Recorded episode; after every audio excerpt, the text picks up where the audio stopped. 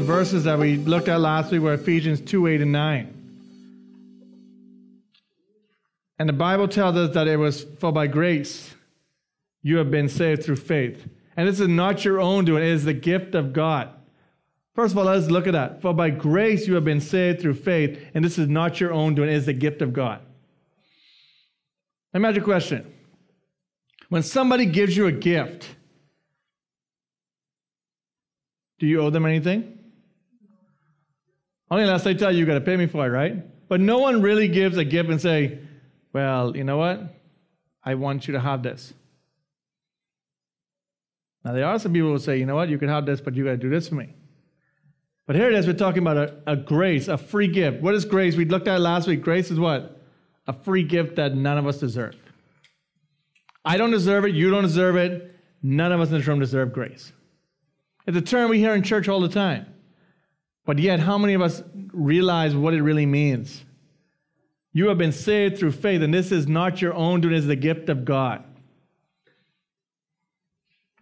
You see, when we consider that, that none of us, is not anything we did, it's only what Christ did on the cross of Calvary that paid our sins, that is blood, we have to understand that it's nothing to do on our own.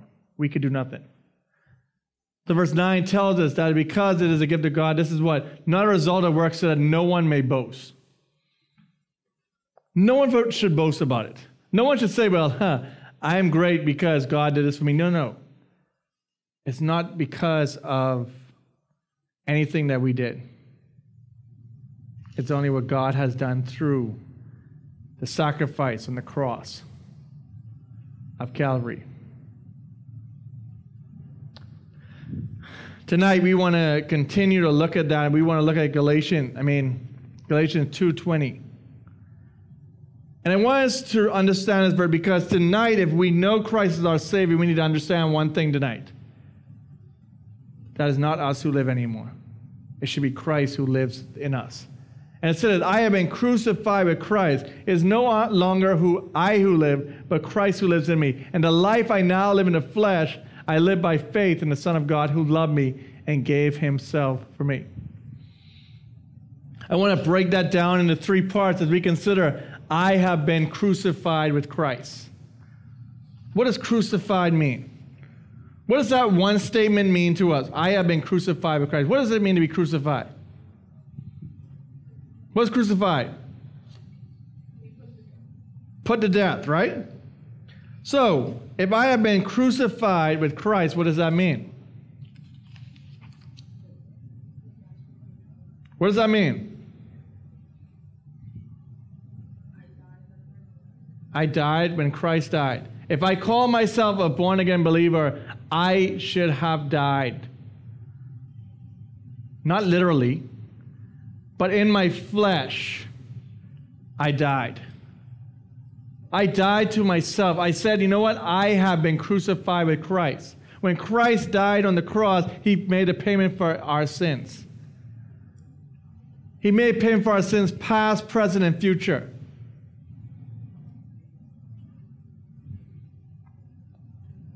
The second statement is this It is no longer I who live, but Christ who lives in me. It's no longer I who live, but Christ who lives in me. Now, let me ask this question. If Christ lives in me and Christ lives through me, how should I live? How should I live? Like Christ. Okay, that's a simple. That's a, that's the simple answer. But what does Christ look like? Love your enemies. Love your enemies. All right. Here, listen. Let me just make it very clear. We're not talking about what we see on a Sunday school picture, a white person, or if you think Jesus is black, whatever it is, we don't not talking about that. We're talking about Christ living through us.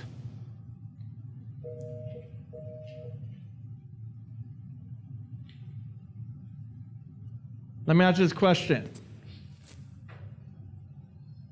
What does Christ look like? What does that look like to say that Christ lives through me? What does that mean?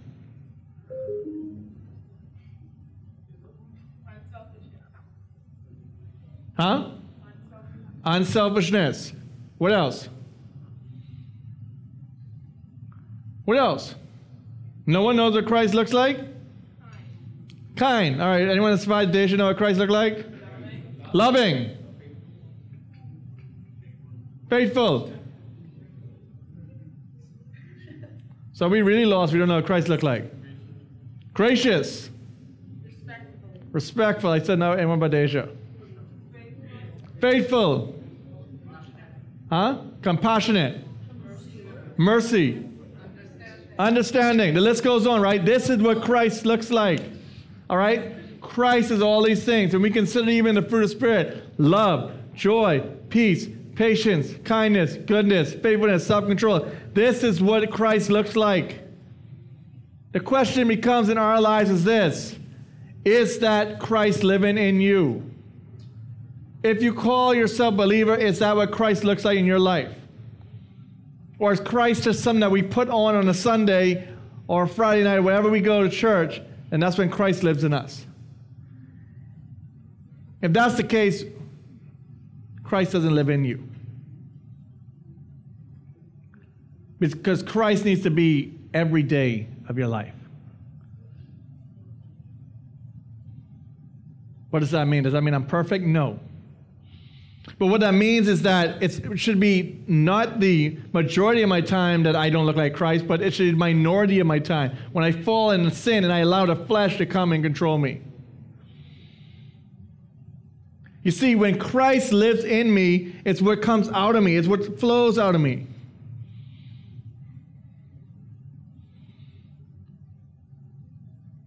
How many of you ever met a person who's grumpy? Anyone ever met a person who's grumpy? Sour face, never happy, always just, you know, what, miserable, right? And I, I tell you the point, no one in this room. All right? But let me ask this question. Do you think that that person, if they're always grumpy, they always have some negative say, do you think that they are really letting Christ live through them? No, right? When we see Christ through Scripture, what does Christ do? He's very compassionate, he's very loving, he's very caring. You see, I who live, but Christ who lives in me. The third part of this verse, in the life I now live in the flesh, I live by faith in the Son of God who loved me and gave himself for me.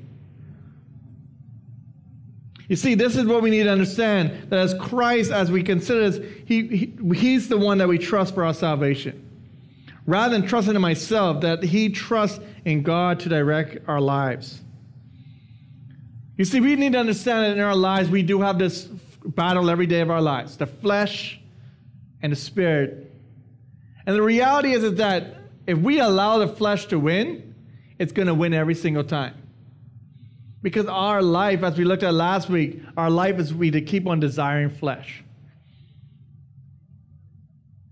Let me ask you a question. Anyone in this room ever, you know, you know, hopefully, but let's think about this for a second, right?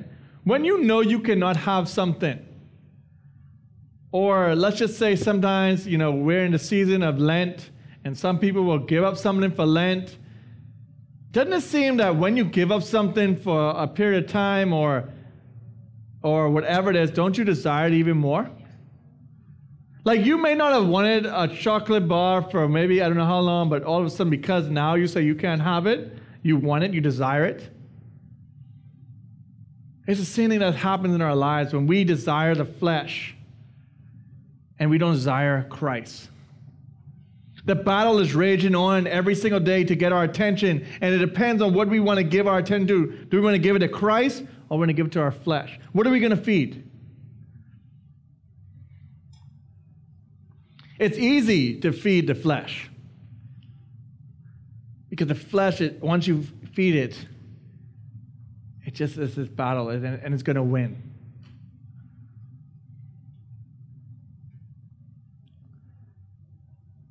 Live in the flesh. I live by faith in the Son of God who loved me and gave himself for me. You see, when we've been crucified with Christ and we say that it's no longer I who live, we are saying to Jesus Christ, I submit my life to you and I give it to you and I want you to live through me and I want you, I want to become more like you every day. It's no different than how some of you guys love basketball players and you try to imitate everything they do and you try to become more like them. But yet, what happens? You do. You try to emulate. You try to imitate them. You do all these different moves, and you tr- you kind of look like them in some things you do. It's the same thing with us in Christ.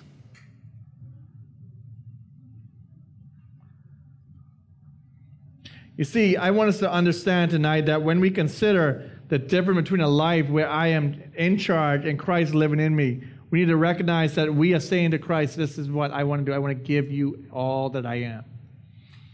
We sang it in that song, All I have is Christ. All I have is Christ.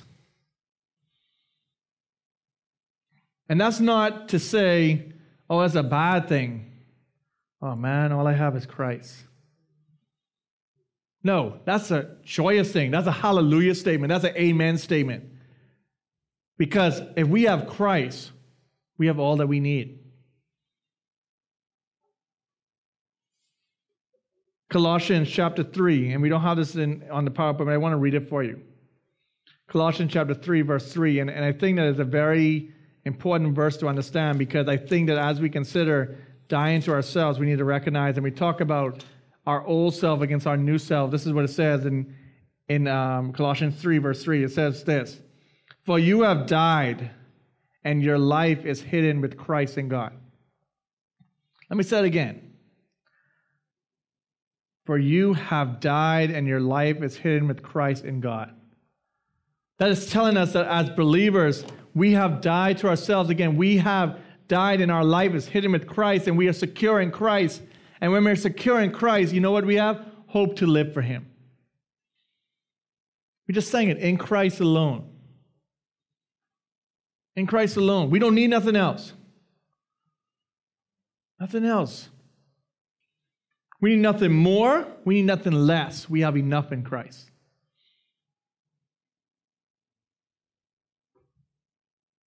So I want to challenge you. I want to ask you this question Do you have Christ? Do you genuinely have Christ? Is Christ living in you? It's the Holy Spirit that Christ has given us. Is He living in you? And can you see Christ living in your life? But people see Christ living in you. Or is it just a label to you? Well, I'm a Christian. I was a Christian on Sunday, boy. No. Being a Christian ain't about one day of the week. Being a Christian is a lifestyle. Being in Christ is a lifestyle, not just when we feel like it. You know, some of you have heard me say it before, but I'll never forget. There was a, it was a drama that was put on in Calvary Bible Church years ago. And basically, the girl thought that, you know what? Jesus is just going to be, I'm going to take him where I want to take him. So when she didn't want to go, when she wanted to go to a party that she knew that she shouldn't have went to, or she was going to do something that she shouldn't have done, what did she do? Nailed Jesus back to the cross and went to the party. When it was time to come back, and when it's time to, you know, go to church, oh yes, let's go, Jesus. I want, I want you to come to church with me. You see, that's what we do sometimes. We think we can just play a game. But I want to ask you this Who is living in you? Is it your flesh or is it Christ? So, how do we apply this to our lives? To live a gospel centered life, you must die to yourself and let Christ live through you. To live a gospel centered life, to live a life that is pleasing to God, to say, you know what? I'm died to myself. The only way to do it is to let Christ live through you. You see, at the end of the day, we could fool, you could fool me, you could fool your leaders in here, but you can't fool God. And you know what's going to eventually happen? That when you try to fool someone, You're not going to be able to do it because the flesh is going to be so raging on in you that you won't be able to play that game anymore. Someone challenge you. Do you know him? Have you been crucified with Christ? Are you living or is Christ living through you? Let's pray. Father, we thank you for loving us. We thank you for sending your son, Jesus, to die for us. We thank you, Father, for just how much you love us again that you would send your son, Jesus, to die for us. And we thank you for the free gift of salvation that we didn't have to pay a penny for it, but you paid it all. And I pray that you would help us to really see in this youth group, in these people here, that we would see Christ living through them. And that because Christ is living through them, that we would see a change in their lives and we would see a change in this country. Father, I pray again that you would just continue just to allow your spirit to work in and through us. And we just pray you continue to be honored in everything that we do tonight. We pray in Jesus' name. Amen.